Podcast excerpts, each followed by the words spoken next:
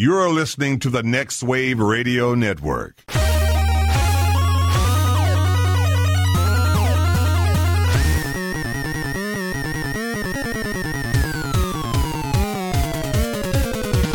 So it's a company called Analogue. I talked about them a couple of weeks ago, uh, and I was lamenting how they make this um, super. They call it the Super NT, and it's not a. It's not an emulator. It's actually hardware that, uh, that that replicates the hardware of the Super Nintendo. They did one for the regular Nintendo, and it was like a five hundred dollar console. But the difference is, it doesn't run you know ROMs on software. It runs the actual games.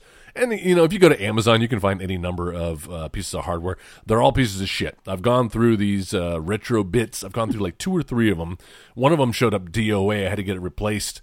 And then the other day, I tried to play a Super Nintendo game on it, and it's just like f- fucking fried. Like it, it, it does. It'll play Nintendo. It'll play Genesis games, and that's their big selling point, right? Hey, you can play all, all your old games three in one for fifty bucks. Uh, but the, what they don't tell you is uh, the pieces of crap they're going to die on you um, in, in in a matter of months.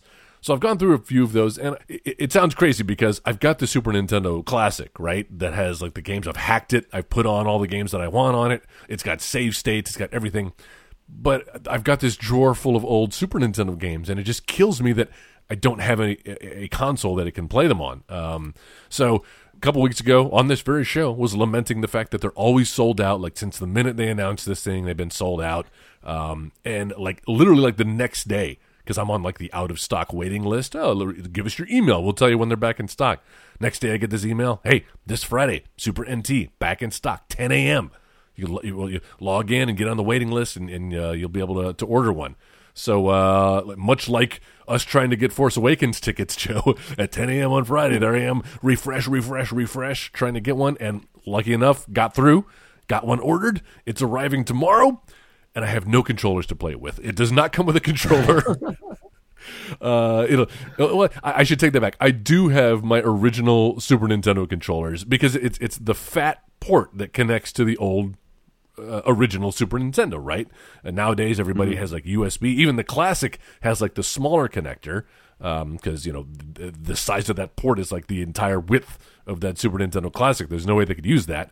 Uh, or all the controllers that 8BitDo makes, they're all Bluetooth. Um, so uh, yeah, now I'm just trying to get one. There's one specific model that they make that has uh, that's wireless that has that fat port that you can connect to, and uh, it is just as sold out as the Super NT was. So um, I may have to go back to the dark ages and play with a wired controller for my first couple of weeks. But uh, yeah, I'm pretty excited to get this thing, man. It does actually cool. have an SD card on the side where you can uh, side load ROMs into it, which uh, I will probably do. But uh, it's just it's a cool, sleek looking little thing. Nice. Yeah, exactly. Yeah, yeah. I, there, uh, I got Jay's attention by talking about loading games on the ROMs. He's like, that's that's my kind of action. Speaking your language now. Anyway, so I've uh, I've talked long enough. Anybody uh, anybody playing any games? Any video games for this video game podcast? Hey, hey! If anybody's been following like my quest on uh, on the latest episodes of this podcast, where I've talked about how I'd been uh, plugging away at Final Fantasy V, Oh yes. uh, finally finished that. Whoa. Um, yeah, I was uh, I got stuck in trying to like master all of the job classes, and eventually was like, okay, look, I just want to make sure I have the the abilities I need to to move forward. I don't need to master all of this stuff. Um, so at that point, when I decided to keep moving on, my characters were all like in like the mid 60s. And basically, if you looked at any walkthrough, like the highest level you need to be to finish the game is like high 40s. So I I felt pretty confident uh, and moved on and ended up running into some of the ultimate weapons that they'd put in the game and had to kind of adjust my tactics, but got through those. Uh, beat the game and was so thrilled because that's the last Final Fantasy game that I hadn't played before. Um, so now I've got all of them under my belt. I haven't finished all of them, but at least I've now played all of them. Uh, the only bummer is that there was something up with the coding, and we talked about this in text.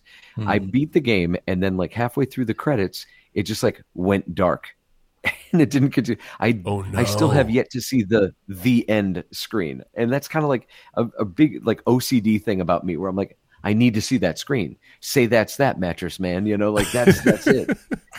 and and I haven't seen. and So I've beaten the final boss of this game like four times, and it it freezes at that moment. every time. Ah. and so I just have to accept the fact that like, look, I beat it. I'm just not going to see that screen. Um, Wow, and Jay, bless him, is like, well, what we could do, we could find you like a save and get you a ROM, and you could start from that point. I'm like, yeah, but that's somebody else's character, you know, like that feels like it's cheating, and I just don't want to do that. I, I would rather just, I guess, rest knowing that I did beat it. I just don't have that that photo that I'd like to take, like that screenshot of the end. That does kind of Um, suck. I, I I know exactly the feeling you mean. Um, especially I I used to hook up my VCR to my Nintendos back in the day Yes, and Yes, record the endings uh, so that I could play them back without having to beat that final boss. Especially if it was something that was uh, difficult to achieve, uh, and, and also as a little bit of proof, right?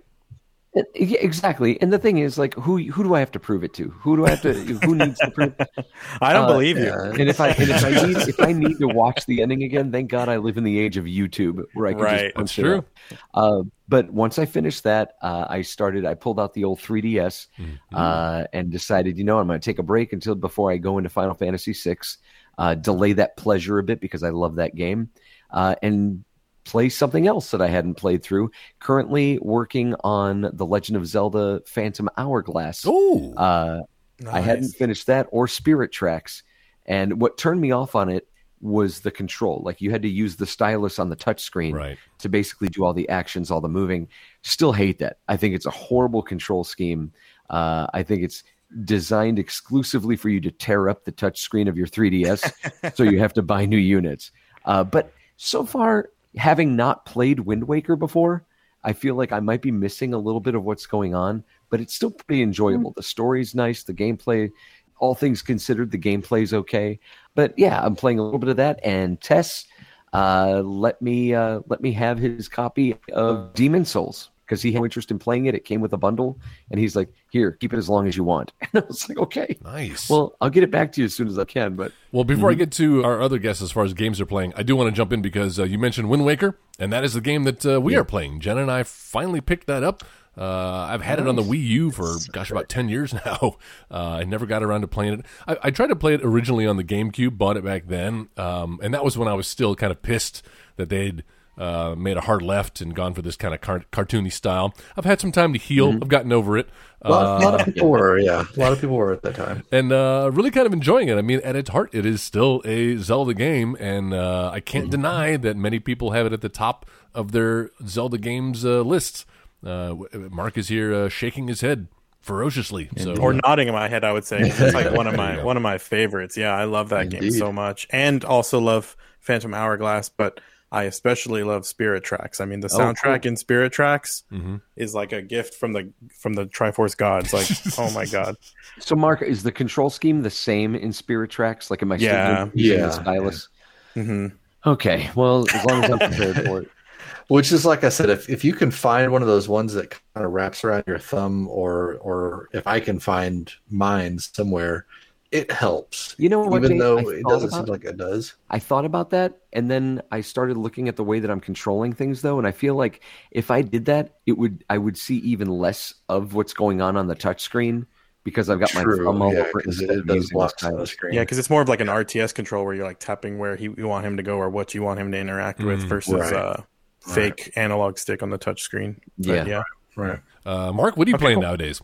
Um, so about a month ago, Monster Hunter Rise came out. So Oh. I've been kind of, I've put a hundred hours at least into that game Oh my so God. far. Wow. Yeah, it's uh, it's a good time. I've I've heard it's really good. The good. game's only been out for 48 hours. You put 100 hours in it. yeah, it's it's a it's a really good game. It's an action RPG. You hunt monsters, get their parts, craft armor, and go hunt stronger monsters. It's pretty awesome. You know, I played previous uh, installments in the Monster Hunter franchise, and when they announced this and put the demo out on the store, I downloaded it and I tried it out, and I didn't enjoy it as much. Hmm. Uh, so I guess if you like it, then that must mean that they're still doing something right. Uh, yeah, I think the older the ones demo? were were really slow and they were like really tactical. And this one they added a thing called a wire bug where you can just like zip around and you're Mm-hmm. it's like super fast. Um, it's to me it's a lot better than old Monster Hunters just because the old ones were so you felt like you were holding a giant sword, which is I guess you are, but this one's a lot more zippy. yeah, there there was definitely a slog element to it. hmm Jay? I, I think it's worth a play. I mean, once you get used to the controls and you really get into it, you start moving around a lot faster and all the different monster designs. And plus, it's co-op, so I play with Yeah. Tiffany, my girlfriend, and That's awesome. and we have a really awesome time. I was about to ask if you play if you play multiplayer on that, if you have a crew that you run with. Oh yeah, a little three-person crew Yeah. squad. That's that's kind of like the, the the big appeal of that game, right? Is the multiplayer? Yeah, yeah. Yeah. I would say. In fact, it's like really built where you beat the story mode and it's like whatever, but then you farm the multiplayer for hours and hours and hours. And there's a free update coming out next week where they're adding new monsters, so you farm them for hours and hours and hours. There's another Yeah. another hundred hours down the uh, drain when that. DLC Oh comes yeah, I out. can I can hear it already. Jay, did we ask you what uh, what you're playing? Uh, no, not yet. Um, Good, let's keep it that way. All right. It's a 16 Bit gladiators here on the Next Wave Radio Network. My name's Joel. No, uh, Jay, what are you? Uh, yeah, what are you playing, Jay? Uh, I have I've actually gone back and I found there is a port of Doom Three Mm. um, for the Quest uh, that actually plays on the headset. It's like a native port for the Quest. So I've actually started God. going back through that, and Motion sickness. it's actually not too bad. It's not too bad, especially because the, the the with the Quest Two, it's got like the 90 hertz, so it can actually run at, a, ah. at a decent frame rate. But holy shit, it's like that's traumatizing. The game is. I mean, it was it, it was a bit of a monster closet type of a game where things would jump out at you and stuff on the flat screen. Oh yeah, Seeing that in VR, holy fuck, no. Yeah. Sorry, but that is that is traumatizing. And I saw that there's somebody's working on um, Alien Isolation Oh no, for that as well. Nope. Oh, no. wow. No. Gonna have to pass on that one, I think. like and, I, legit. and, and Resident Evil Four is coming out for it. that was the one I heard I'm about. excited about that one. Oh no. But like that's going to legit cause people to have heart attacks. Like we're going to get to the point Yes. with VR where companies are going to start being held liable because people are having medical conditions. As as they should. yeah. yeah, yeah. but yeah, no, Wow. it, it's been great. It's it's it's a fantastic port. It's it's a completely fan made port. It's because they open sourced the engine, Hmm. so people basically just took it and and made it work for the Quest, and it it's surprisingly good. Like it has full hand tracking and everything, so all the guns are are separate. You can point different from where you're actually looking, so you can shoot something over here while you're looking at something jumping out at you over here. So it's it's it's really good. Wow. Really good. All right. Uh, well, for real this time, it is the 16 bit gladiators on the Next Wave Radio Network. Uh, my name is Joel. I am joined by Joe Kujanati. Hey, Uh, also, of course, by Jay Gunn. Hello, hello. And once again, joining us, special guest Mark Zamora. Hello again. Hey, hey. Or I should say, hello there. Ah, there you go. Getting into the mood because this is our May the 4th episode of the 16 Bit Gladiators. This is our video game podcast where we uh, uh, join together every week to talk about video games, video game topics. Uh, you want to follow us on Facebook? You can do so at our Facebook page, 16 Bit Gladiators, and also on Twitter, where our handle is at 16 Bit Gladiators. And if you've forgotten all that, you can go to our website at 16bitgladiators.com. We've got all the handy links, all of our episodes. I added an extra at there, didn't I? That's funny. Can't get it right. Sure did. It's an at at kind of night, wouldn't you say? Ah, ah, ah. Although Joe, you know, I had somebody admonish me, and they're like, you know, it's actually pronounced A T A T. well, fuck Oh, that person up, and God. fuck everybody else who says it because as long as those movies have been out, people have been pronouncing it at at. Uh, I don't know anybody who ever said It's actually AT&T. both. I mean, it just it should, Both are acceptable. the, the, the brevity uh, of AT-AT uh, just just kind of rolls right off the tongue. Uh, and so, yes, we're going to be talking about AT-AT walkers on this very special May the 4th themed episode of the 16-Bit Gladiators, where we're going to be talking about Star Wars video games. All of the Star Wars video games, maybe not all of the Star Wars video games. we we don't have enough time to talk about exactly. of the Star Wars we would be here all night. Man, I was Googling that list. Uh, you know, usually when we do a category, uh, Wikipedia's got a handy little uh, list there for us. You want to talk about failed video game consoles, as we did a couple of weeks ago. Listen to our failed video game consoles. But if you if you Google it, there's a list right there in Wikipedia about 20, 25 long. Uh, but with Star Wars games, they have broken them down into subcategories and sub subcategories because there's so fucking many. Now, I didn't want to put any limits on us because we could say, oh, no mobile games, right? No uh, educational games. But uh, I, I'm just leaving it open to uh, memorable or notable Star Wars games. Uh, so I think between the 4 of us, uh, we can we can talk about a variety of Star Wars games over these past forty years. So that is our topic. Oh yeah. Uh, and as we usually do, um, we I, I think we have list. I've got a list here, uh, and so maybe we can kind of just go around the room, uh, talk about a game, and I'm sure we'll all have opinions on said game. So uh, since we've got special guests, whoop, go ahead, Joe. Oh no! What, what I wanted to say, really, quick, just a little preamble before we get into this, Please. is that I don't think that there is a an IP uh, that that you could talk about that has tried so hard to fit a game into every single genre possible. Absolutely. Like they have made a Star Wars game that fits everything. You want a rhythm dance game? There's a Star Wars game. We for don't that. talk about that. You, you, want, you want a you want an Angry Birds game that has Star Wars Mm-hmm. themes? They've got that. Hey, you want a Minesweeper style like time waster for your desktop on your Windows PC? They made one of those too. You want an MMO? How about a fighter? How about a Twisted Metal clone? They they've made Yes. a game for every genre, and like at some point you've got to like. I think the only genre they haven't made a game uh, and and correct me if I'm wrong. If someone knows that there is one, is a like uh, a Telltale style like Hmm. choose your your responses kind of game. Like I don't think they've done one of those. Yeah, yeah. I Probably- can't think of one off the top of my head. Probably not for It's a lack probably of in the work. trying, though. Yeah, or or, or Yeah. they're just uh, legally uh, bound from uh, creating a game I, like I, that. yeah, I was gonna say. I, I think the it's Mandalorian game. Like it's going to be choose your your choices and right. save the child. Yeah, I think if if Telltale hadn't uh, hadn't gone basically, I, I don't know if they went out of business completely or if they if Not they, completely, but they did. They sold off the games that they already had. I think to Yeah. another uh, publisher. Uh, and I There was a mo- there was a time where you couldn't get the Telltale Walking Dead games. They were listed on the Switch marketplace, but you couldn't buy them. right And then eventually they came back, and you could you could grab them. yeah, I think if that hadn't happened, then we would be seeing some sort of a Telltale Star Wars. There Oh, might have been one point and click about Yoda. It was like Yoda's Great Adventures or something like that. but- You're you're possibly thinking about Yoda Stories, which was uh, a procedurally generated puzzle game. You're right. was Yes. Originally, yeah, it was originally created kind of like that's what I was talking about, like a Minesweeper style time waster. Oh yeah, yeah. for your Mhm. for your Windows desktop, and then they ported it over to the Game Boy. Yoda That's stories. funny. That That's sounds it, made up. Yeah, it, it, I wish it was because it's horrible. well, Mark, uh, that was your uh, first game mention, so we're, we're going to move on to Jay. No, just kidding. Uh, I will let you legit uh, talk about a Star Wars game of your choosing right now.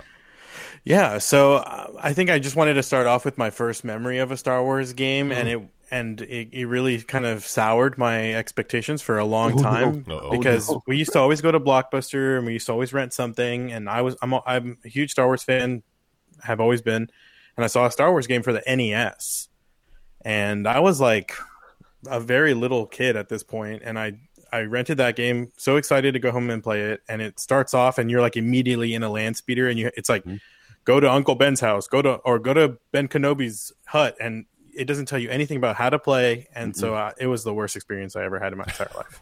yeah. Um, okay, so everything he said is correct, Mm-hmm. except I love the game.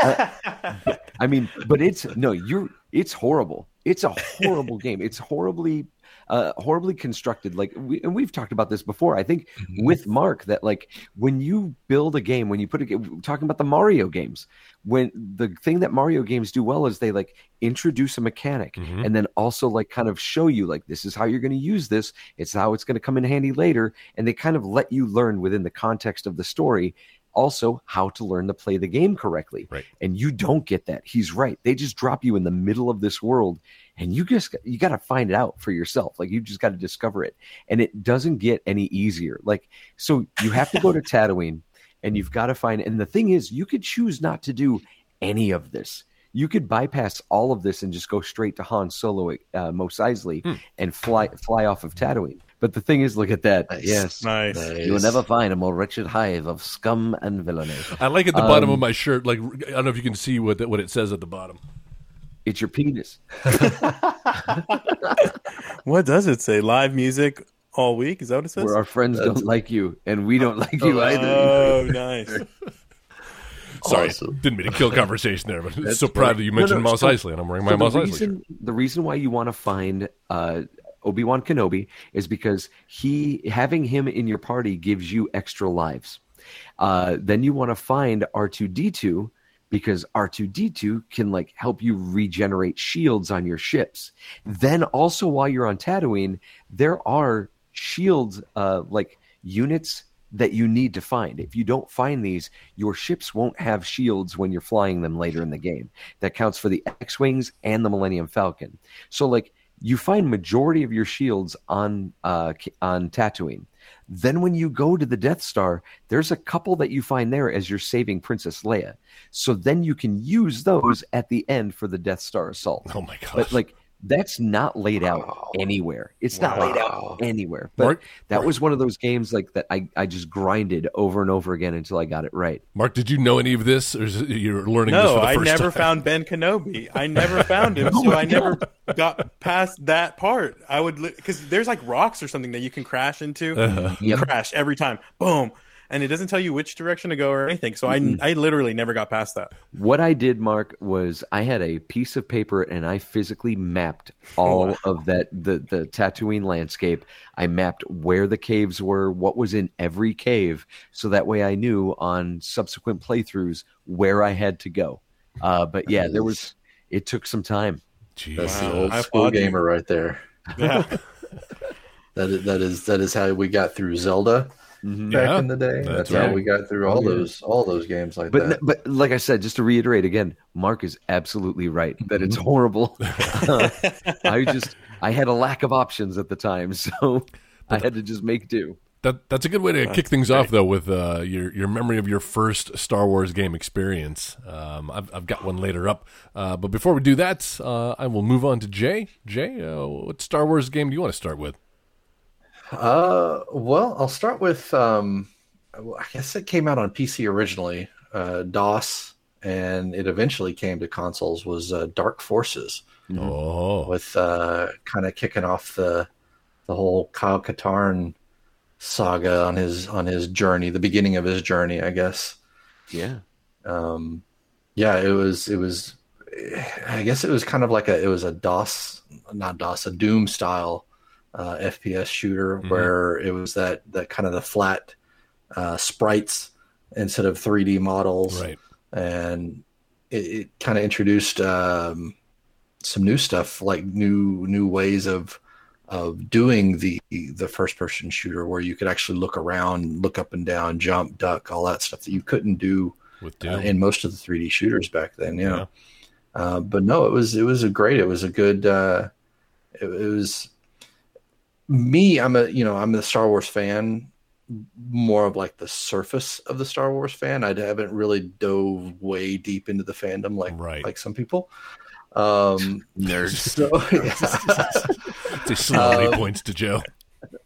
so, so it was it was interesting getting uh you know getting a different take on the on the story like getting a kind of a side story that it still had some involvement with luke skywalker and and the cast that you're familiar with from the movies but it was also going into the uh the expanded universe i guess that uh that i never really got into the books on that. So getting some of that story through through the games was was very uh interesting i guess. A yeah, that's one of my favorite aspects of the games is getting those auxiliary stories that kind of lead or add on to the stories you're familiar with. I, I love that. Mhm. Yeah. The uh, the funny thing about Dark Forces is just kind of how it came about. It was you know there was a, a huge community of people that were modding Doom to put Yeah. stormtroopers and Star Wars locations in it, uh, to the point where LucasArts was like, uh, you know, we may as well make some money doing this. Yeah. So yeah, they they Yeah. kind of like skidooed a little story about a guy named Kyle Katarn and did this Dark Forces game, which was awesome because then it led into the whole like Jedi Knight, uh, Mhm. Jedi Academy uh, games and stuff. Like they were able to build a whole universe around Kyle Katarn.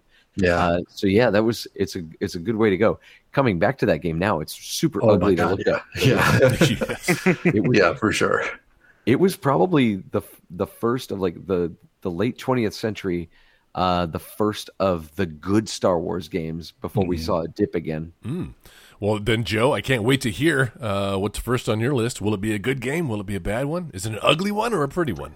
Uh, I think what I want to do is just out of the gate. I want to I want to talk about probably, and it was hard. It was hard to narrow it down, but probably my favorite Star Wars game uh, is the Lego Star Wars the complete trilogy. Not with like, not with Phantom Menace and all that stuff. Just the original three films. Mm-hmm.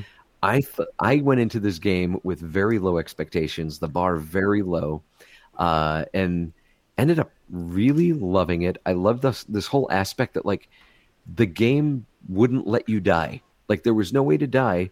You just came back and you had to collect these studs, and it, that was the only penalty really. Is if you died, you would lose some of the studs that you had collected up to that point.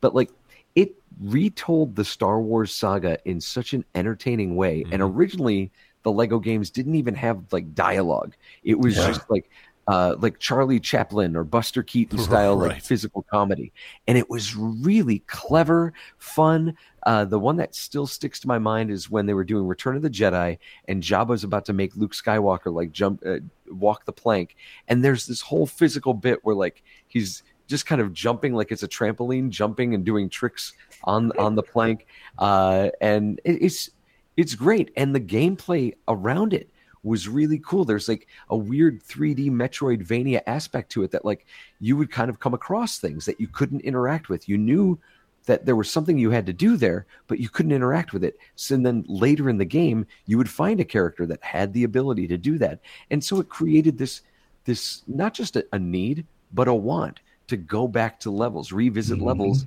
and see what you could do with new characters and new powers. And I think to be able to like re-engage your your in players with stuff like that and really maximize the the real estate in your game man i think that's clever you know on top of just having an entertaining story cute characters a cool ip that's attached to like another cool ip Mm-hmm. uh yeah lego star wars was it It's crazy to me that that kind of kicked off the the Lego games themselves. Like, I mean, there there were other uh, there were other Lego games around at the time, but they were not like they weren't this style Yeah. where it they was like were lego racer or like Yeah, like construction but it wasn't like an actual story based game action Right. game. right, and to be able to kick it off with freaking Star Wars, man, Yes. it's just mm-hmm. it was great. yeah and no the fact that Lego that and Star franchise is Wars still going on is crazy. Mm-hmm. Oh yeah, In fact, it coming out soon. They're going to have the complete Skywalker saga. Yeah. All Uh, I nine think films. It comes out like another month or something. Uh, I'm all over it. Actually, I'm uh, over it. I, I think it got pushed. I think, I think it got pushed to Oh, uh. November, December. think so. so. uh, sorry to be the bearer of bad news, Joe, but uh, you're gonna have to hold on to that a little longer before you can play uh, Rey and Kylo Ren in your Lego Star Wars universe. Although I, th- I think they already have some individual I hope games. they let me be shirtless, Kylo Ren. yeah, Ben Swolo. Yes, that's right. That's kind of one of the cool things about the Lego games is they embrace the meme. You know, they'll always have like Mhm. random characters that you can play as that are just jokes. Like, right. isn't there one like Jedi Master Rob or something like that? He's he became a huge character. Yep. Yep. So I, yeah, I love that about those games. nice, Mm-hmm. nice, good call. Well, I knew somebody was going to mention that, so I'm glad we got uh, the uh, Lego Star Wars games out of the way. Uh, Out of the way. What about you, Joel? All right, on to me. Uh, well, again, I like what Mark did, kind of talking about one of his first Star Wars games. Uh, so I'm going to use that as an opportunity to uh, uh, catapult into mine. Uh, of course, Atari 2600 was uh, one of my first, or my first, uh, home video game console. Uh, and there was an Empire Strikes Back game, which, you know, games back then were very. Um, like th- there were no multiple levels. Like you'd be lucky if the screen actually moved, um, and this one did. Yeah. But uh, it was it was all based on um, the the, the the, AT-AT attack on Hoth. on Hoth. Thank you. Yes, where uh, Joe, you played this game, right? You probably had it as well. I have the cartridge still in my bedroom. I do as well. I have in my bedroom. I've got like a little like cubby that kind of displays the games that made me, Ah, and like I have that cartridge sitting up there. it Yeah. was uh, pretty Uh, I- difficult. I, like to refer to it as eagle versus camel. yes, that's exactly what it is because the AT-ATs look like camels. Uh, Your your little snow speeder was nigh unrecognizable, uh, and it was really frustrating because you had to hit this one little glowing block uh, on on um, the AT-AT and fly back and forth and try not to run into them at the same time.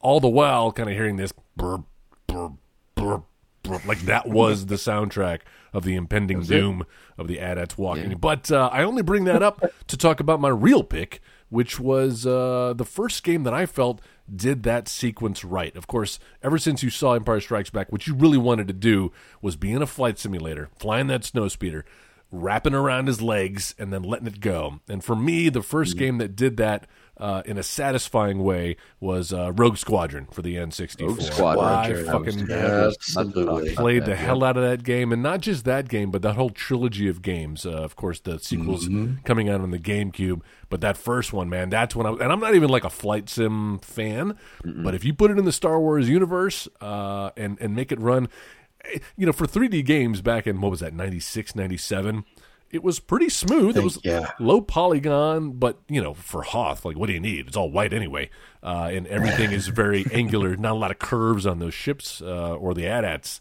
Uh, and uh, man, I had a ball wrapping that twine around some AT-AT legs and watching them fall. There was a uh, there's kind of a legacy of putting a sequence like that into a few Star Wars games. They haven't Yeah. done it in all of them, but you get a sequence like that in Shadows of the Empire, which was for the N64. love that as well. Um, and yeah, no, that was Shadows of the Empire is a good game, and I think it gets a bad rap with some fans. Does but it? It's good stuff. I mean, talk about yeah, it does. With with some people, like some of the levels, some of the gameplay, it, it gets it gets a little bit of a bad rap. But like in in as far as like putting together a story, you guys were talking about like getting a story about a character that wasn't one of the core. Yeah. Uh, and but but they still interact with the core, and they made it take place within the canon of like between Empire and Jedi. That's right. It was really cool, but they they had a good sequence like that. I would also even say that the NES version of The Empire Strikes Back, as horrible of a game as that is, uh, has really good homage to that Atari Twenty Six Hundred version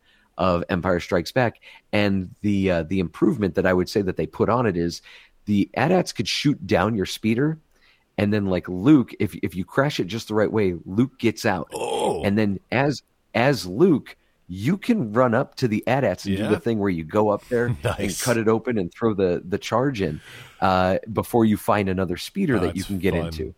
So that was that was kind of a, a, a fun take on it. Other than that, that game is cool, yeah. abysmal. But yeah, uh, but no, Rogue Squadron. I had that up on near the top of my list. That's Wow. a good one. Yeah, yeah.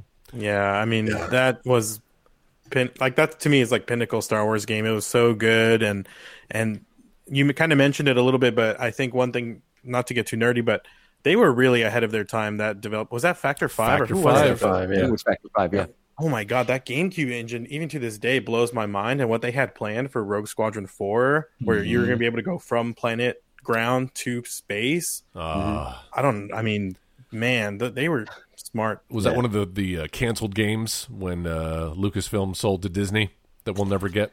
No, I think, think Factor was Five just went out of. that, yeah, No. Factor Five just ran out of money. I No, think. okay. Yeah. All right. Yeah. Well, Well, I, I think I mean, it was it was part of it was part of that, and it was part of because the GameCube itself it, it wasn't the the highest selling console. Ah, Um, it did better than the Wii U, but that's not really saying much. God, I love that Um, console. I just I just mhm. recently rebought the GameCube. It's so Yeah. good. It's Yeah, such a it's such a great console, man. It's it's so like it like the, the ah, I, this isn't about the GameCube. We're going to talk about Star Wars. but yeah, they were they were very they were very deep into the GameCube development, and they um, they were doing some really innovative stuff that nobody else was really doing. That Mm-hmm. you know most people were trying to just do games that went with all the different consoles, you know, cross platform. And Mhm. Factor Five was one of the only third party, um, well, I guess second party technically, yeah. right. where they were just all in on on GameCube development, and uh, so yeah, they were they were doing some really innovative stuff with those games that made them one look incredible and stuff that you would not expect to be able to happen on a on a GameCube. Mm-hmm. It, it- to that point, one of those things, they look incredible. They also sounded incredible. And I remember, it mm-hmm. was, I, I believe it was Rogue Squadron was the first game where, um, you know, of course, you can't have a Star Wars game. It's not a Star Wars game without the John Williams score in there somehow, right? Mm-hmm. And I think that wa- that was the first game where they were able to, you know, it wasn't samples of the orchestra. but but as you progress through the level, the music would change. It was kind of like queued up to, and and, and it was a very uh, seamless transition where you know it would, it would stay on tempo. They would just introduce new themes as you progress through the level. Uh, yeah, that was pretty groundbreaking, and now you see that all the time, or hear it, I should say. Yeah, that was. I thought you were about to say the first game that had like the sound effects and the soundtrack. And I'm like, no, you had Tie Fighter, X Wing, Oh, X Wing yeah. versus Tie Fighter. Like they used all that stuff too. But no, you're absolutely right. There was kind of a um, oh, what did they call it? Like adaptive evolution in the mhm. music. Yep, that's what it was. And they did that a little bit in um in Shadows of the Empire, but not to the degree that they did in Rogue Squadron. Yep, yep, I agree. All right, Mac, Mm-hmm. Mac, Mark, I'll pass the baton back to you. We call Mac from now on. Yeah, well, I think this is a good. I think I want to talk about the game that. So I talked about the game that kind of turned me away from Star Wars games, and the one that brought me back was Shadows of the Empire. Actually, I love go. that game. Let's do it. To this day, Dash Rendar is one of my favorite characters. I mean, Mm. Han- Solo's cool, but Dash Rendar is also very, very cool, and he's finally canon again, which is awesome. Oh, Um, so that's kind of cool. Yeah, Yeah. and I what I loved about it is it kind of had that element of okay, I can fly in a ship. I can. It starts you off, I think, in the in the snowspeeder and and on Hoth, and then you go into a like a first person shooter, and then you're in like a. Eventually, takes you to an X wing. I think I haven't played it in so long, but that game Yeah. was super cool, and I played it on the 64. Well, you and at the very end, you're in his ship, the Outrider. Yes, Uh, that's as what it was you're- called. As you're fighting against the Skyhook and stuff, and that's just man. I and, love and the- you had that that Joel McNeely score that's kind of felt like a John Williams score. Man, it was it was that was some excellent storytelling. absolutely right. Yeah, Yeah. That, that ship that looked like half a Millennium Falcon. It was kind of cool, a little half Mm-hmm. circle. And uh, yeah, that score. I know I mentioned the John Williams score, but um, that Joel McNeely score is great. I brought, I bought the soundtrack. I had it on CD, and I always thought that like, hey, if John Williams ever kicked the bucket before uh, we're done with these movies, he would have been the perfect guy to uh, to step in and uh, take over the Star Wars uh, soundscape. Luckily, with that, you know that happened. that soundtrack is an enhanced CD. If you put that in a PC, Mm-hmm. it would do like uh some like art. You would get like some art and video content from Oh, Shadows of I didn't Empire know as well. that. Oh wow! Yeah. Uh, I have to dig it out of mothballs now. No, no, you could just look it up. this is the internet age, sir. You could just look That's that right. up. And one of the things I love about like old Star Wars stuff is like the side characters are clearly based off like pretty popular actors. So like Dash Rendar was Kevin Costner, right? Like He was. Yeah, he looked like him. Yeah. yeah. yeah. Okay, I just wanted to make sure I wasn't alone on this. Just a, like a, a slightly ginger Kevin Costner. Yeah, yeah, that's funny. so good. All right, good pick, Mark. Yeah, I think we're all agreed. Great one. All right, Jay, top that. All right. Uh, the original was not the original, but the the old school Battlefront Two.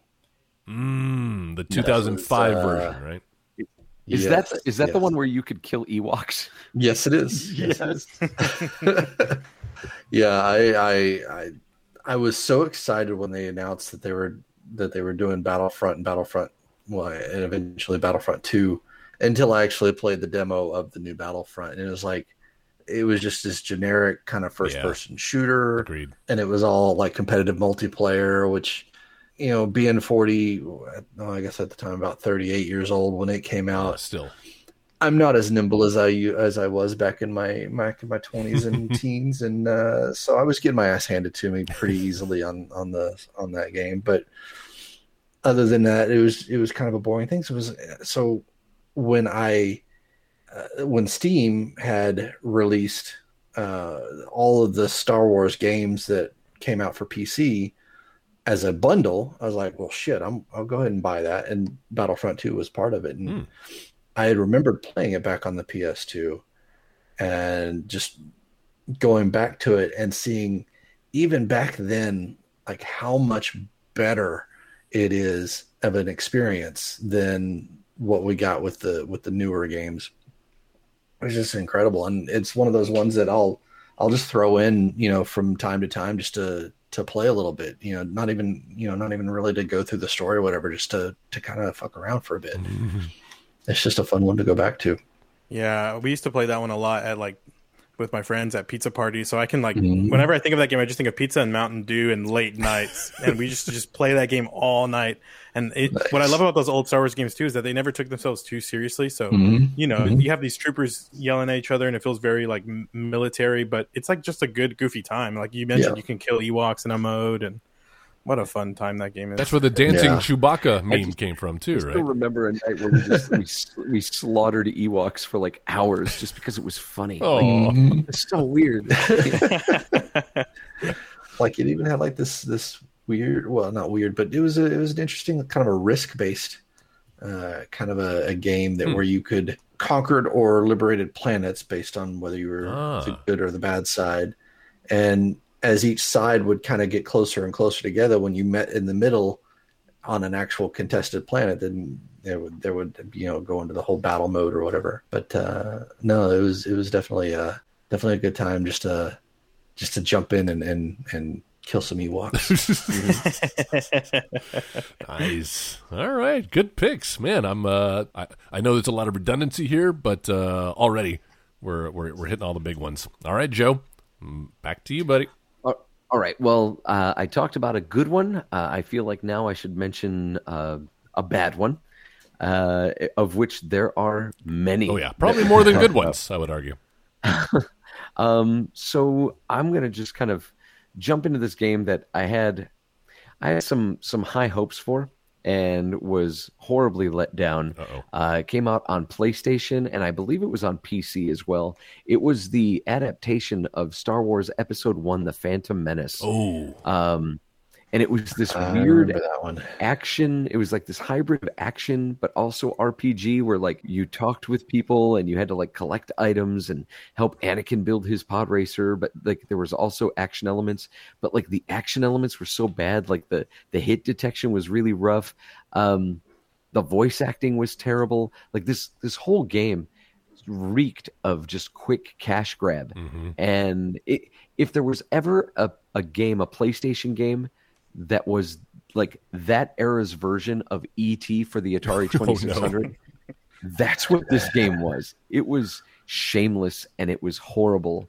And if anybody, I could, I could understand if somebody played that game, if that was their first experience with Star Wars, period, they wouldn't want to know anything else about this saga of films or video games.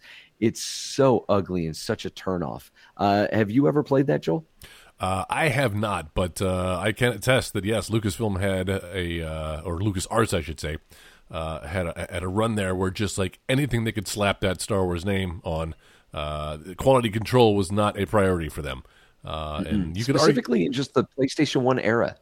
yeah, Yeah. yeah, like that episode one era was Mm-hmm. full of what is the opposite of a gem? That's what it was. oh, It was a turd. a turd. turd, yeah. Like the Obi Wan, the Obi Wan game. Oh, yeah, That was like Oh, a yeah. Diablo clone. Mhm. Oh, and the voice acting and oh god, it was so Mhm. bad. Oh, yeah. Good call. Well, oh, I, you, Joel? I guess What's that's on to one? me then, isn't it? Uh, well, shit.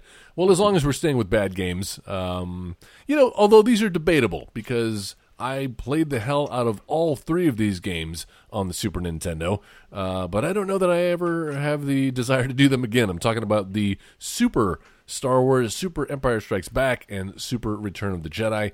Each of them getting progressively harder, and that's saying something because that first game just like threw everything at you. Super unfair. You could do everything right and still die. Uh, you had to be a master of like timing the jumps uh, and through no fault of your own. That's that's the, the the sign of a bad game. Like you can do everything right and through no fault of your own be killed, and that is just frustrating as shit. Synthetic difficulty. Yeah. That's exactly what it is. But I'm a sucker. I'm a Star Wars fan, and we were hard up for anything Star Wars back in the day. And this was, uh, you know, what early '90s. We didn't really have a lot of Star Wars games uh, to, to wrap around, and certainly not in the 16-bit era. So uh, I remember hearing Super Star Wars is going to be announced. We're going to do all three games, and LucasArts is releasing them. I was there, but uh, yeah, I I think fondly of them, but not highly. How about you guys? Anybody play those doing, games? They were doing some. Oh yeah, they were doing some good stuff with those games. Uh, but The you're right. graphics Control wise, it was it was really bad. The sound was good for the time. That That's right. 16 bit like John Williams score coming through the Mhm. speakers. Mhm. Uh, I I liked them fine. I, I loved the idea of being able to pick your own character to play through certain moments, like when you finally get everybody. And this might be an embarrassing confession, but I don't care. I can share something like this. I'm a grown ass man. I don't care about your judgment. Uh, in Super Return of the Jedi, when you got Leia, first she was the Boushh bounty hunter, then she gets caught and she's Slave Leia. Oh yeah. Uh, I probably played through those levels more times than I pr- should probably admit. Mm, simply, simply because uh, that was some sexy ass Princess Leia. Even in 16 bit and form, huh? And whenever she got hit, she would go, "Ah, Yes. yes. I remember that too. there were like two or three variations of her going, ah." You Oh. know they did that intentionally. They- They had to. Those they fucking had to. dirty ass programmers. and I'm so thankful they did. Uh, no, those were those those could have been better, uh, Mm-hmm. but they're not. They're not the worst that had that had been put out. No, and Um, and graphically they were really good, and it was it was you know the Mm-hmm. first time we're seeing like semi accurate representations of our heroes. Uh, I think they took a little bit of the some liberties with uh, some of the, the character designs. They, I don't remember Womp Rats uh, being that plentiful and uh, dangerous. Or a giant womp rat. He- Yeah. He, fights. I think Luke fights a giant womp rat. That's right. At, at the Mos Eisley Cantina, the boss is it's the the monster that Chewie's controlling when they're playing uh, Holochess or Oh, yeah, whatever. that's right. That's, Oh, yeah, wow. that's, that's Oh, the wow. boss of that level. So not canon is what you're saying, Joe. Those games. no, not at all. Yeah, that was kind of my biggest thing. So again, I love the ones that are like they feel like side stories to the movies, and that one was like turned up to the max. It was like Luke is flipping around, shooting stuff. Like this is to me, that's like this is not Star Wars. even before even before he'd been trained as a Jedi, he was doing his flip jumps. Yeah, I was like oh, I don't know about this. Uh, all right, Mark, back to you. What do you got? Yeah, so I have a like a title that not a lot of people have played, but I think is probably my favorite Star Wars game to this day. Wow. Um, it's like a little hidden gem. It's for the Game Boy Advance and the DS, and it is the Revenge of the Sith adaptation. Oh, So it's a 2D beat 'em up, similar to like the old Ninja Turtles games. But You can play as Anakin or as Obi Wan, and it has RPG elements. And to me, what makes a good like Star Wars slash Jedi game is like you learn the skills, you learn the nuances of the controls, and by the end, you feel like I'm strong, I'm fast, and I'm powerful because of my skills. Mm-hmm. And this game masters that feeling perfectly. You're playing through, and at first, you know, you have things like you can level up like attack speed and and how far you can throw things with the force, or how many things you can throw with the force.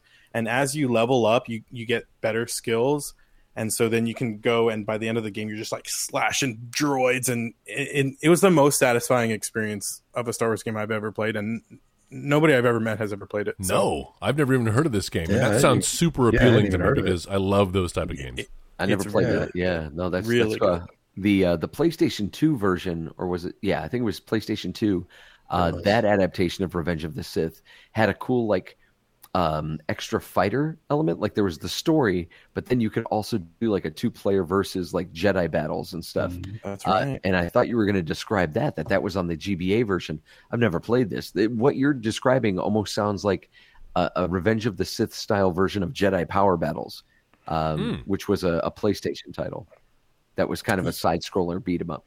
Yeah. yeah it's it's just so fun and and i recently bought it again on the ds and what's cool about so i originally played it on the game boy advance and it has all the same they're both the same game but what the ds version has is a like a rogue squadron fighter built in Ooh. a 3d ship fighter and it has like Oh, different ships you can choose from like the falcon or a tie fighter Nice. or a naboo starfighter and it's it was just so cool i mean that game is Nice. just amazing I'm gonna have to check that out. Yeah. I Yeah. find it somewhere. Highly recommend you'll feel like a jedi i promise i promise Nice, nice.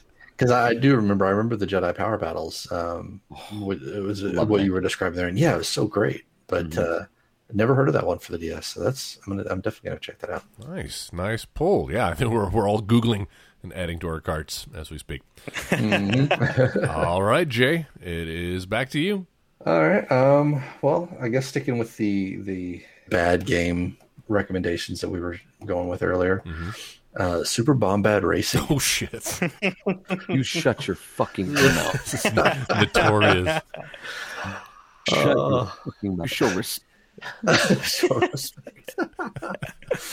Oh, Uh, speaking of, of Star Wars slapping their name on, Yes. on anything they could get their hands on, that that game, and I love Mario Kart. I love Sure. Diddy Kong Racing. I love even Crash Bandicoot? Crash Team Racing. You know, yeah.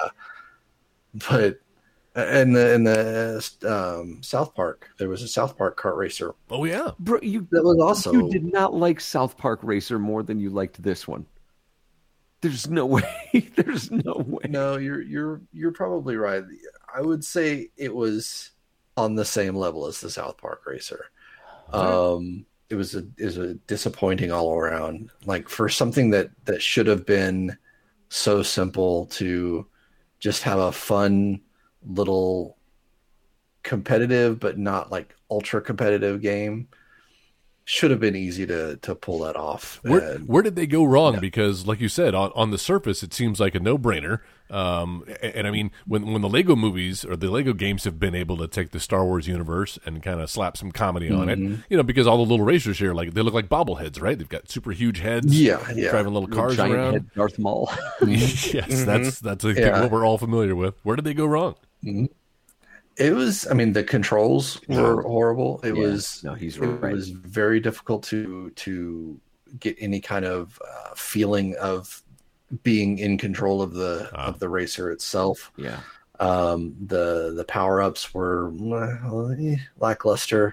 Mhm. Um, yeah, like it was one just- of the things that Mario Kart does well is that like there's definitely a sense of weight and like Mhm. uh an acceleration. Like you feel kind of like the car building the speed and like Yeah. getting up to this time and with with super bombad racing like you just hit the button and you were going. And you're Like, there was there was no weight. There was no heft to the vehicle that you were driving. So it didn't quite engage. It didn't feel and that and thus the controls like just trying to get around the maps was it was difficult. Yeah, Yeah. it felt like you were floating on ice a lot, Mhm. trying to trying to do any kind of turns that were any kind of precision. You you would just slide around, uh, slam into the walls, and of course, slamming into the walls didn't really slow you down because again, as soon as you started, hit the button, you were going again. So it was it was like there was no penalty for for not driving well.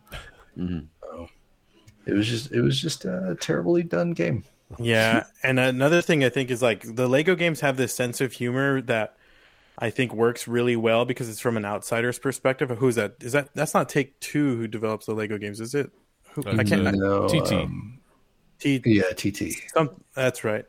Um, so I think having that outside per, outsider's perspective is a lot funnier. But when it's coming from within, I feel like Lucasfilm and Lucas Arts don't think the same things are funny that we do. So it's like Yeah. the humor just doesn't land, and it's like super bombad racing. It's like just a kick in the face to people who dislike Jar Jar. And then Yeah. I think that one came after po- the pod racing game, so it was like which was so good. ra- pod so good and we had Yeah. such high expectations and i think that's that there's there's so much things wrong with super bombad racing that man what a what a travesty Yeah, just that It was- box yeah. art's burned in my brain with I still, maul I still own it. I have it in um, at my desk at work.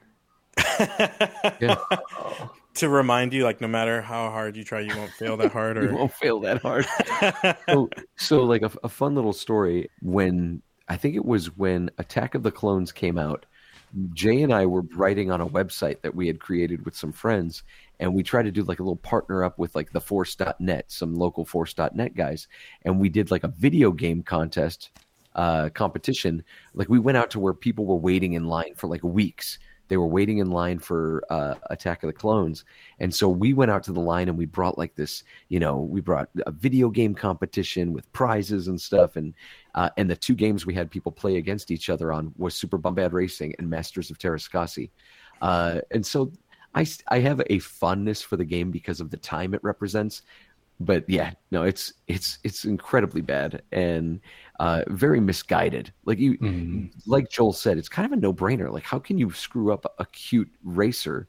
With Star Wars characters, you know, you've got cute Yoda, you got Darth Maul, you got even little Anakin, and Right. you know they've all got like two bits of dialogue that they can say, and you know, other than that, just make it like Mario Kart. Yeah. And when you can't follow just the simple blueprint of what somebody else has done before you, you don't deserve to succeed. so i just quickly looked it up to see who the developer was and i think i know now why it was so bad so it was the learning side of lucasarts so it was developed by lucas learning so Ah. all the educational games All right, it's all coming together now. all coming together okay. Uh, well, hopefully, Joe, that's not what's next on your list. None of the e-learning games. no, no, not one of the e-learning games. What I want to talk about is a, uh, a Star Wars game that completely blew my mind. Um, and uh, I'm just going to go into it. Knights of the Old Republic for There the. Xbox. Um, this, I mean, again, talking about s- side stories. One of the more interesting things, and as much as I love the Skywalkers, what I love is when people realize like that this is a galaxy far, far away. It's a whole universe of other people. I'm sure there are other people that are just as interesting and just as important as the Skywalkers. And this game does a really great job of it. I think it takes place like 3,000 years before the events of the original Star Wars trilogy. Yep. And it tells this great story about, like, you know, the Sith kind of trying to extend their rule over the Republic. And like, you play this mysterious character who wakes up on a bridge of a ship that's being attacked. And it's this whole thing where like you realize you're force sensitive uh, and you've got to go and take the Jedi trials and all this stuff and the relationships. It's done by BioWare. So you know there's a relationship engine that's going to be involved in something like this. Uh, and I, I even now, I mean, the game came out what like twenty something years Yeah. ago, but like I don't want to spoil it. This game had one of the best twists that, for some reason, even as a Star Wars fan, I should have seen it coming, and I didn't see it coming, and I love it all the more for it. Like it was just, it was so good, and that it it took that risk to go there, and that it pays off. Uh, yeah, for for your money, you can't do much better than Knights of the Old Republic.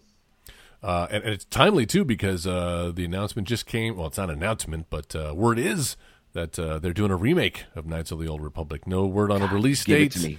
But uh, Take I my know money. I can't Give wait to, to me. see that uh, in 2021's graphics and gameplay. Uh, so yeah, A- a- anybody else played this game? Fantastic. Yeah, such a good game. And and it's funny, I agree with Joe that like my girlfriend I got her into Star Wars when we met and I, I she's like, "Oh, have you heard of this Knights of the Old Republic game?" I'm like, "You need to stop looking that up because we have to play it." Yeah. no spoilers. We need to play this because it is so good and that twist is just mind blowing. I love it so much. It's no surprise to see it at the uh, top of a lot of people's lists when it comes to Star Wars games.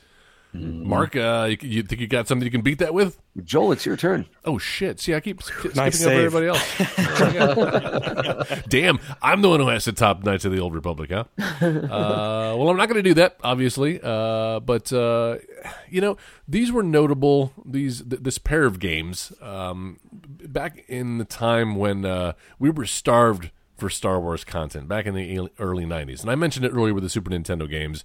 That's why there was such a clamor for them and excitement. Um, but it still wasn't the same. It still wasn't the same as seeing actors in costumes, in Star Stormtrooper outfits, or, you know, uh, the rebel gear. Uh, acting out scenarios and playing, and of course, you're not getting that stuff on home consoles. You're only going to see that on the PC side.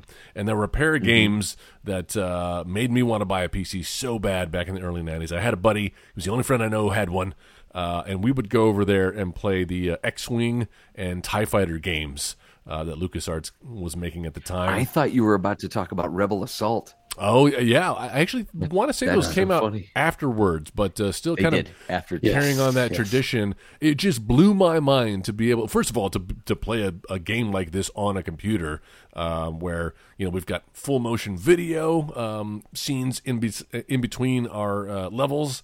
Uh, and there was a there was a story. It was the closest thing to new Star Wars movies we had at the time, uh, and I couldn't get enough of them. And you know, the games were fun to play. There was nothing groundbreaking uh, about them. Again, they were just kind of flight simulators.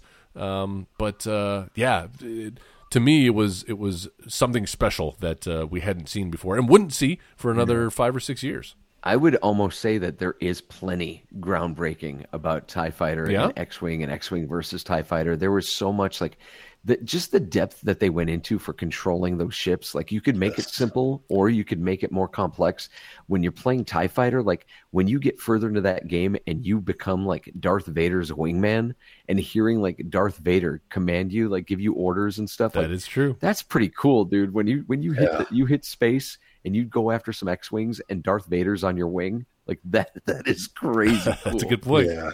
And they, they could have, uh, you know, they could have gone something simple like uh, like a Star Fox style um, control where Right. it could be, you know, could be controlled with anything. But they also allowed you to to go in full flight simulator mode if you wanted to. You know, you you had a joystick that you could get, and you could uh, you could program it to all the buttons on the dashboard and everything that you that you would have there.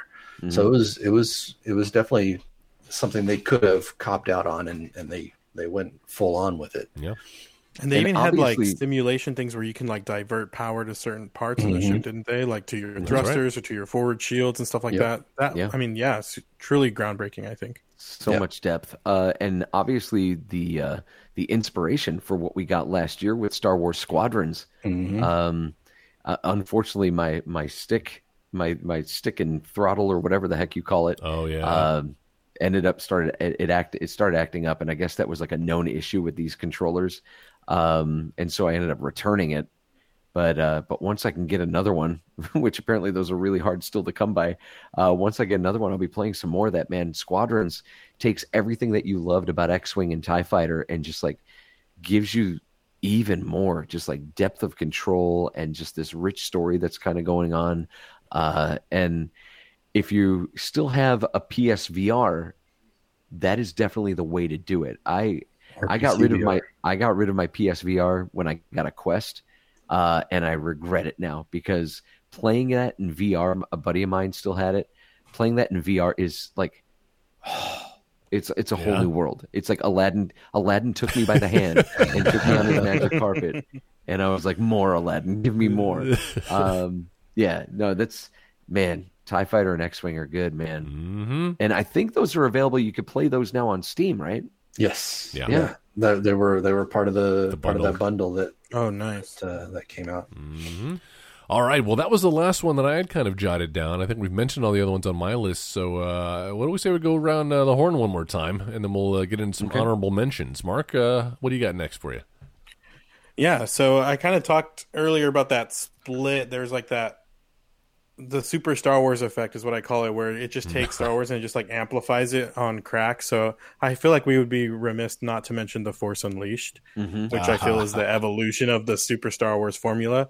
But what I liked about the Force Unleashed is that it it did have a grounded story that tied into the Skywalker saga, where it actually showed you the birth of well, spoiler alert, the birth of the rebellion. But yeah, the Force Unleashed was that game where it's like, let's just take the Force powers and just crank them all to thirty thousand. Oh yeah have a good time. Is that when the one like force crushing Tie fighters? That's yes. well, he fucking brings down a Star Destroyer, Star Destroyer down, right? Yeah. Yes. It, it's really absurd and ridiculous, and and it, it does break Star Wars canon in big air quotes for yeah. a lot of reasons. But it's just a fun time, and the story's a, a blast. Honestly, really mm-hmm. well crafted, and the music mm-hmm. is really well done too. Yeah. Oh, good call. All right, Jay.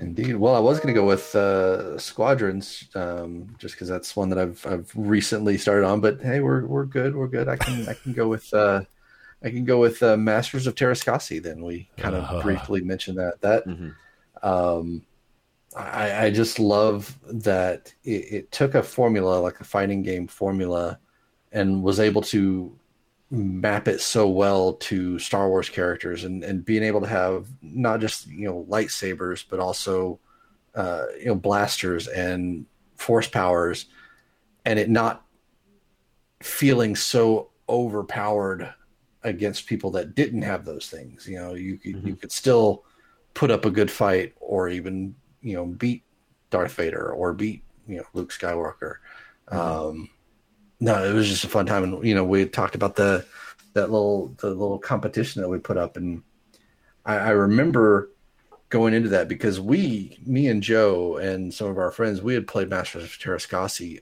a lot mm-hmm. before going into that, and we go into this thing, and we're we're all like strutting our stuff, thinking we're going to be badass or whatever and people were kicking our asses. Like no problem. Like holy shit these guys know what they're doing. Yeah. It's it's a fun deal. And and also the fact that they gave you like options for characters. Like you could have Luke as a Jedi or you could have Luke before he's a Jedi and like mm. he's Luke with a blaster instead of Luke with a lightsaber. Or you got Boushh Leia oh, or you could be Slave Leia. Mm. Mm. fan uh, favorite. But one of one of my favorite aspects of that game is that like they had two characters that were like they weren't a main or anything like that. It was just like they needed to throw some other species. Like if you got a Star Wars fighting game, you need to have some aliens in there. Uh, and so they put in a Gamorrean guard named Thok, who would fight with his battle axe, but like uh, had a really cool like physical pound attack that he would do. Hmm. He would like jump high and like pound on the other character. But then there was another character, it was a sand person whose name was Whore. H O R. H O A R, whore. But like the guy would announce, like there's a voice that like whenever you would pick your characters, it would then announce like the matchup, That's and it the would be like Luke Skywalker versus whore. That's just weird. Uh, no, we you're right. We played a whole lot of Masters of Teräs Käsi to the point where Jay and I both would like recognize when the other one was trying to do like the big The combo. special move. Oh yeah. Uh, what a weird, weird time for Star Wars games. Mm-hmm. Mm-hmm. Mm-hmm. Well, it, I mean, and it, it just goes to to what I was saying before. Like the the people who were like the gatekeepers of the Star Wars IP were just like throwing it at people. Like, Yes. make a game for this, make a game for that. You got a 3D Tekken fighter, throw Sure. Star Wars on it. Yeah, All right, Joe. I think you have the honor of uh, being our last speaker. man. Well, there's a lot still that we're leaving on the table. Yes. Um, so if uh, if I needed to to just kind of give an honorable mention to anything real quick, I would say that the uh, the Oculus. Uh, there's a series of VR games called Vader Immortal, Oh yeah. uh, which is which is really good. I mean, they're short. It's three chapters. They're fairly short, but like it's a really good time, uh, and it kind of it, it gives you a little bit of a deeper story of Darth Vader and like what he'd been trying to do. Like the whole like I want to keep Padme from dying thing didn't end with Revenge of the Sith. This story kind of explores that more in a way of like he was trying to like bring her back. Oh. Uh, so so there's some some fun things going on there. Uh, on the PlayStation, we got Star Wars Demolition, which was a twisted metal style game, Right. uh, and it's one of the few games where you got to play as Lando Calrissian. Uh, so that it deserves a little bit of love. But I think for me, my holy grail and the thing that I would regret not mentioning is the original '80s Star Wars arcade. oh Uh, yes. We talked about our first our first exposure to Star Wars gaming. Uh, that's it for me. That was I told the story before. The restaurant was called the Ground Round in Rochester, New York. Uh, it was the sit down cabinet. Uh, it's one of the most influential games of my life, and in fact, I, I have a, a version of it, one of those Yes, uh, you do. arcade one up machines sitting in the living room. That's Uh, awesome. As soon as they announced it, I was like, man, I need to have this. Uh, that's it's it's all I ever wanted arcade wise and gaming wise, and uh, I love it. I love it so much, and it's ugly and it doesn't Well- translate well. My kids are like, "What is this ugly line art?" But- uh, but it it still speaks to me. and and I do think that's part of the appeal because you know nothing says original Star Wars like yeah I mean the 1977 Star Wars we can't get past the fact that it was filmed in that era. Like I know we try to look at all nine of these films as oh they were in one complete but like Luke Skywalker's hair is totally 70s the fa- every the fashion is 70s it, it screams 70s and here you have it uh, encapsulated in this arcade cabinet with the line art, which is totally 70s, with the decals on the side, which is totally 70s. Uh, everything to, to the controllers, like that feels like nineteen seventy seven Star Wars uh, in total. Yeah, good call, man. Yeah. Uh, all right, well then I, I, I lied, Joe. I'm actually going to glom onto that and uh, bring up the other arcade Star Wars, the the trilogy uh, that came out what later 90s, uh, where you yeah, got the late to '90s, early 2000s. it, w- it wasn't line art. Uh, it was actually in color, and you got to uh, play in I think three different scenarios. Right, you were the the speeder on uh, the Ewok home planet, which I can't, that escapes me as well. What is it with planets today? No, it's, it was the forest moon of Endor. Endor, there you go. Yeah, yeah, it wasn't even What's a planet at all. you? I have no idea. I'm having a stroke live on the air. uh, but yes, um, that was one of them. Uh, another one was what were you, uh, flying a Tie fighter? Was it also like so you were flying like you were the Falcon and it did the Ah. story. You could do the story from from Star Wars. Mm-hmm. You could do the story from Empire Strikes Back, uh, and then the story from you could do stuff from Jedi. And each one of them had a lightsaber sequence Yes, too, right? that's how where they you're, ended. Where you're fighting Vader. Yeah. Mhm, yeah, and uh, that was uh, really special to see Star Wars back in arcades and kind of updated uh, for the times. Uh, so I'll, that that is kind of my honorable mention. Uh, so now that I've got that out of the way, I'm gonna uh, throw it back to you guys. Let's do some last uh, honorable mentions real quick. Yeah, I got one that's kind of in the same realm as Joe's um, Vader Immortal, and I think it's another one that a lot of people haven't played.